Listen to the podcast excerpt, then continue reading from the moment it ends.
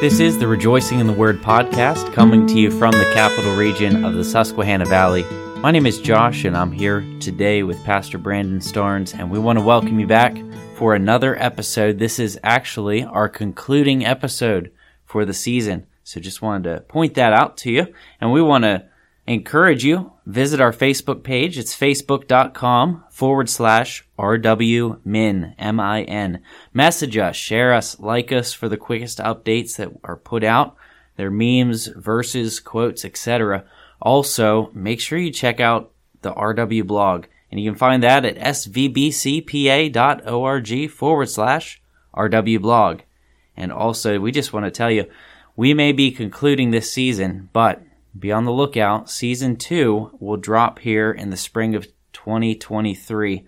So, if you would like us to consider a specific topic, message us. Uh, hey, if you want to send us paper mail, you can do that too. You can find our uh, church's mailing address online as well. So, however you want to reach out to us, we'd love to hear from you, and we're excited about it. We're already kicking around some ideas, so get your ideas in quick so we can consider them as we look at season number two.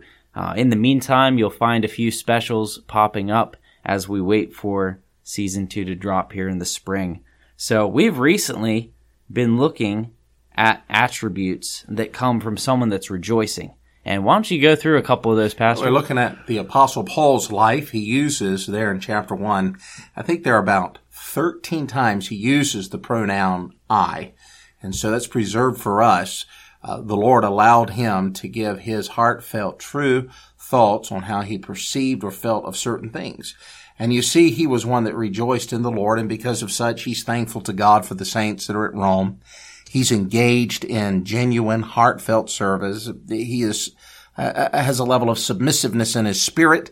Uh, he's a loving spirit, humility in his spirit, fruitfulness in his life. He's obedient. Last week we spoke on the topic of eager service, and of course we're cutting a little short on this because you, you really could go on about these attributes for an indefinite period of time. There are so many different avenues that could be exam- examined with regards of one that is uh, rejoicing in the Lord, the attributes of their life. Well, one that we wanted to touch on, we just didn't get to, was boldness. Yeah, we're going to have to move that to the next season. But, but man, in Romans chapter 1 and verse 16, the apostle Paul says, For I am not ashamed of the gospel of Christ, for it is the power of God unto salvation to everyone that believeth, to the Jew first, and also to the Greek. And that's a powerful sentiment there because of his security that is found in Jesus Christ, because of the empowerment of the Spirit of God. Here's a man that rejoiced at every opportunity and had boldness in preaching the gospel. I know we're not really going into this, but think about when he was before Aquila and, uh, or rather Agrippa and Festus. Boldness. There in 2 Timothy chapter number 4, boldness as he was giving his first answer. And, and such a, um, an aspect or attribute should be present in our lives as well, that there's boldness, and that boldness is really found in the joy of the Lord, as Nehemiah said, that is our strength. But mm. as we're wrapping up this final season, we thought that we would leave you with this thought. Final episode. It's our final, final episode. episode. Thanks for the correction. Not Ooh, our final back season. that up. Rejoice and be exceedingly glad. There's here's a statement that is not often heard. So say you and I are walking past each other on the way to work. I'd say, "Hey, hey, Brandon, how are you doing I'm today?" Fine. I'm okay. Just fine. Sometimes, sometimes you ask that question, wish you hadn't. That's true. you get more than you bargain for, uh, but you never hear. Hey, I'm I am rejoicing, rejoicing and exceedingly glad. That's not something that you ever hear. But there's great context to this scripture. This is a statement that is often heard in today's age. Usually, whenever you ask someone how they are, you know, they'll say, "Oh, I'm just okay," or I mean, at very best, you hear, oh, better than I deserve. That's a good answer. That's a good answer. but to hear someone say, and for our heart's attitude really ought to be, I am rejoicing. I'm exceeding glad. All time and in all places, rejoice, uh, joy in the Lord always, the scripture says. And here in the context of scriptures, we are coming out of 1 Peter chapter 1, verses 8 and 9 today. And in the context of scripture, this phrase is in reference to looking for the glorious appearing of Jesus Christ. Let me read those two verses for you. 1 Peter 1, 8 and 9. Whom having not seen ye love, in whom though now ye see him not, yet believing, ye rejoice with joy unspeakable and full of glory, receiving the end of your faith, even the salvation of your souls. And in this passage, we see really the extent of the believer's rejoicing. The child of God believes, and that is why he rejoices even without seeing. In that passage there, we see that although we don't see Christ currently, we don't see him with our physical eye, um, but yet we're rejoicing. And we rejoice in faith. We rejoice as we look for his glorious appearing.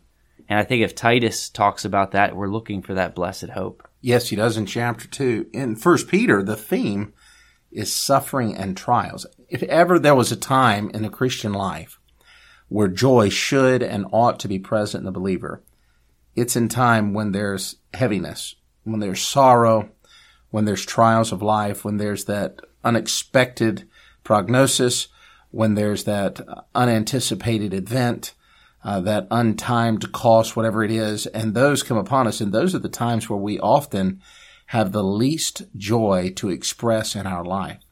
But yeah. yet Jesus Christ is the same yesterday, today, and forever.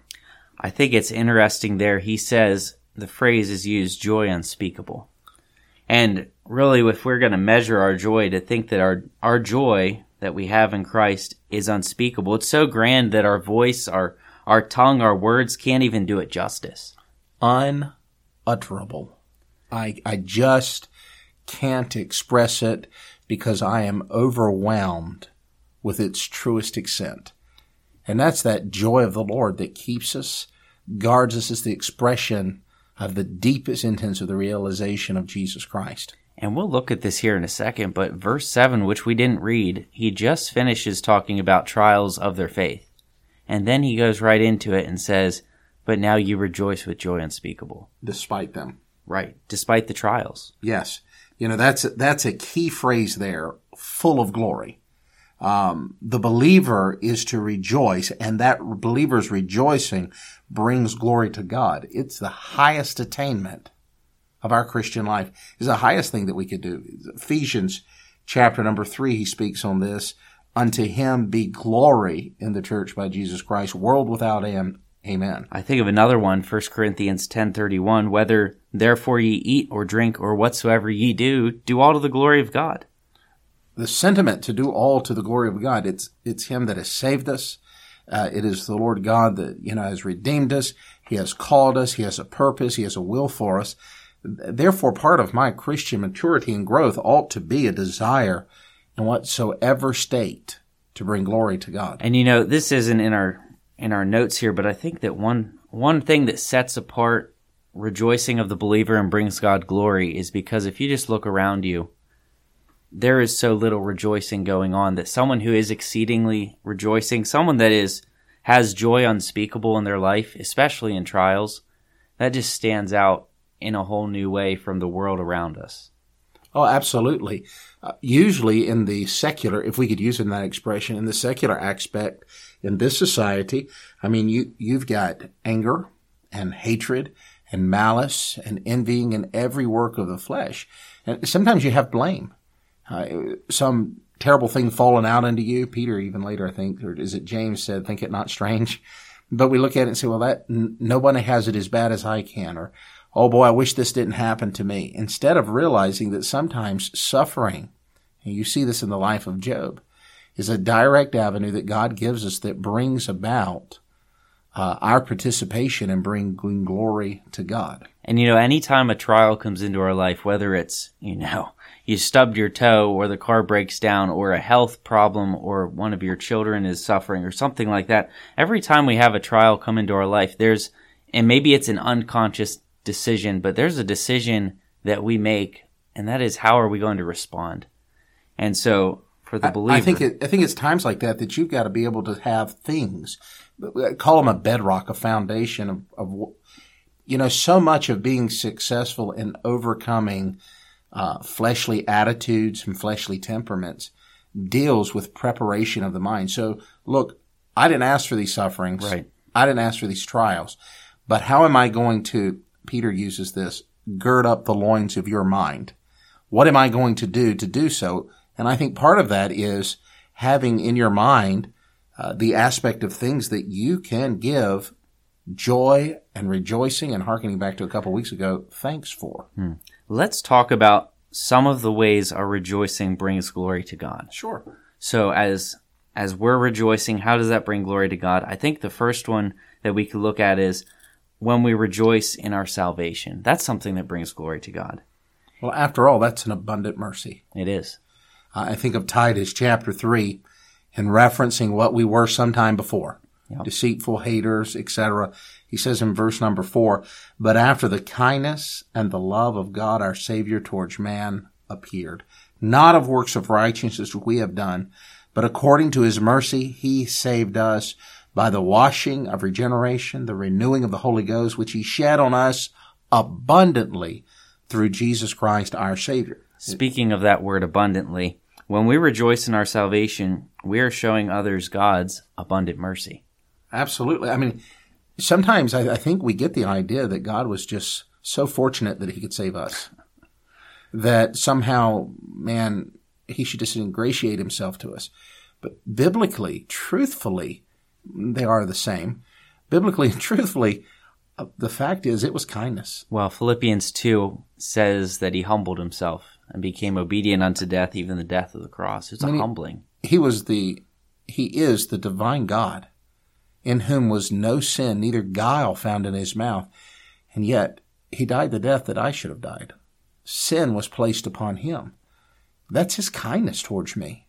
If I had nothing else wherewith to rejoice in a time of suffering, I could say, man, praise the Lord that God's gi- uh, kindness and love appeared to me uh, at- through salvation, my faith in him, and it is abundantly. I think of John 10:10. The thief cometh not but to kill and to steal and destroy, but I am come that they might have life and that more abundant. Another thing that we can rejoice in, and another thing that uh, we show others whenever we rejoice in our salvation, is that we have a lively hope. And verse 3 talks about that. Um, it says, His abundant mercy hath begotten us again unto a lively hope by the resurrection of Jesus Christ from the dead. And I think of that as a believer because of my salvation, because of Christ's resurrection from the dead. I have a living hope. It's not a dead hope. It's not a stagnant hope. It's it's a living hope. It lives. That hope is living with me. It, it is, if you will, the surety, that phrase, lively hope. It is the surety of my expectation. You know, there's some things in life I'm sure about. Called a tax collector once, and he said, There's always two things you can be sure of death and taxes. Well, as a Christian, I would say there's a third one. And that is, I'm going to be in the presence of my Lord one day. Amen. It's a lively hope. There's a surety. I am just as sure of my salvation as if I was already there. That's that lively hope he's given unto me.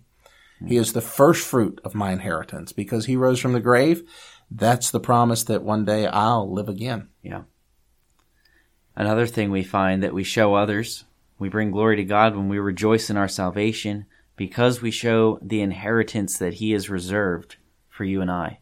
And we come and find that in verse 4 to an inheritance incorruptible and undefiled, and that fadeth not away, reserved in heaven for you.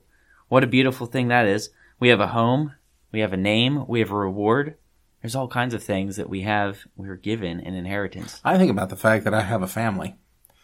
You know, the psalmist, I think it's the 66th psalm, he has set the solitary into families. Hmm. Um, in Ephesians chapter 1, I am accepted in the beloved. What a glorious thought. You know, sometimes folks go through sufferings and, and it's loneliness. I, I think about Charles Weigle. No one cared for me like Jesus. There's no other friend so kind as he. Uh, the fact is, sometimes people go through a time of loneliness that maybe I could never empathize with. Right. But guess what? I have that inheritance reserved for me. I have a family. Beloved, what manner of love hath the Father bestowed on us that ye should be called the sons of God? What a glorious sentiment. I think it's it's a wonderful thing that we get to experience some of that here on earth. We have brethren in Christ here on Absolutely. earth. But one day we're going to be in heaven for eternity, and we are going to be part of the. I mean, we're already part of the family of the God if you've trusted Christ by faith. But we're going to be living for all eternity as part of a family. With the saints of God, absolutely. When you rejoice in seasons of heaviness, grief, and sorrow. Just another way that we bring glory to God. Yes, and that it's full of glory. Full of- You know, that word heaviness, it has the idea of deep sorrow and grief. Um, there, as we said earlier, suffering is really the theme of First Peter.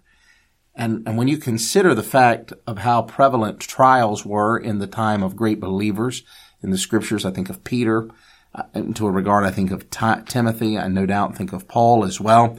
But trials give us the opportunity, they're a divine uh, uh, appointment, if you will, that prevent us, uh, present us rather with the opportunities to show forth praise, honor, and glory that God, of course, is due. He is due.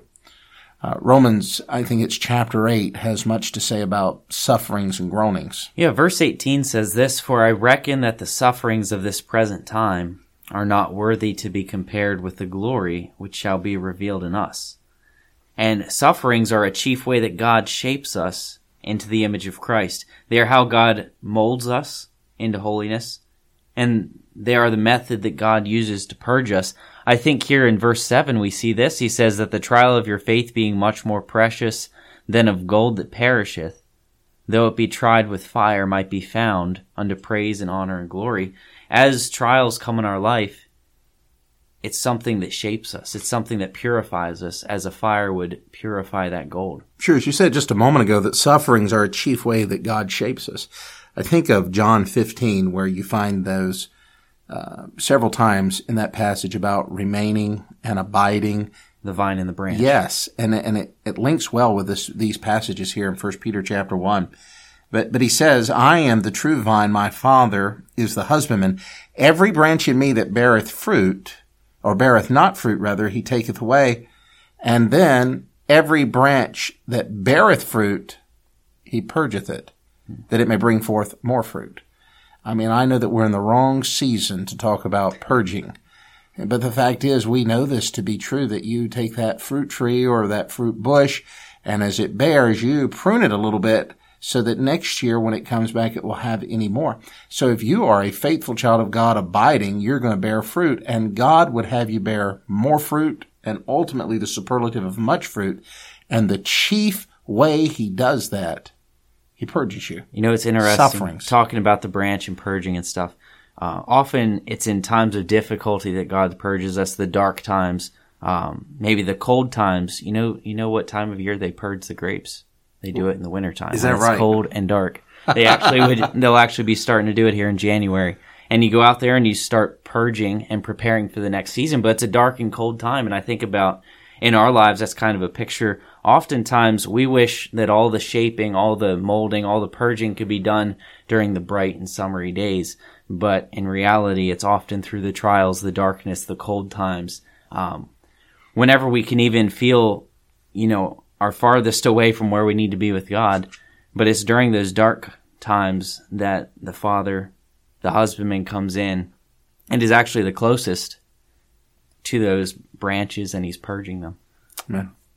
Um, what's another way that we can do Well, that? I think another way is looking at the end of our faith. He says there in First Peter, uh, I think it's chapter one here in verse number nine. He he references that very sentiment that we rejoice all the way to the end of that faith, receiving the end of your faith, even the salvation of your soul. I I think that great joy produces in an estimate of the fullness of glory of God because it is a constant present deliverance, not only from just the penalty of sin and the power of sin now, but I could not help but think ahead and know that my future, my future is secure as well. Mm, amen. Well, what are, let's look at some present things that we're also that we're uh, that we're freed from. Yeah, in regards to our salvation. Yes. You know, sometimes we do think that salvation is all about what will be. You know, we spoke a moment ago about the inheritance, the hope, the name, uh, the, the family, etc. But right now, right now, I have uh, present, if you will, fruit of salvation in my life. I think one of those would be I am free from guilt. Colossians tells us about the blotting out of the handwriting of the ordinance, which which was contrary to us. It was against us. It was contrary to us, and it was nailed to the cross. I thank God that when He died for our sins, uh, he also died for them in their fullness. I, I need not be burdened and, and, and, and, and I won't say bothered, but weighed down Right. by the element of guilt over a sin in the past when I knew not the Almighty God. God saved me not only for those sins, not only the penalty of those sins, but He saved me from the guilt of those sins as well. Mm, That's a wonderful thing. And the condemnation would be another one. Uh, there is therefore now No condemnation. no condemnation, those which are in Christ Jesus. That's Romans chapter 8, and later he's going to talk about uh, the sureness by which we know that we are the sons of God. I'm not condemned. Uh, I am on my way to heaven. When I have finished my life's journey, to be absent from the body is to be present from the Lord. And then when we think, of course, of condemnation, I can't help but think of wrath. Uh, and the scripture says in Romans chapter 5 uh, that he has saved us from the wrath that is to come as well. When God pours out his wrath upon this society, I won't be a part of it. I'll be in the presence of my Savior who has loved me and given himself for me. And of course, then when we think of salvation, another fruit I would think of is I'm saved from ignorance. Hmm. You know, in Titus chapter 3, we're, we're working through a portion of this in Sunday school.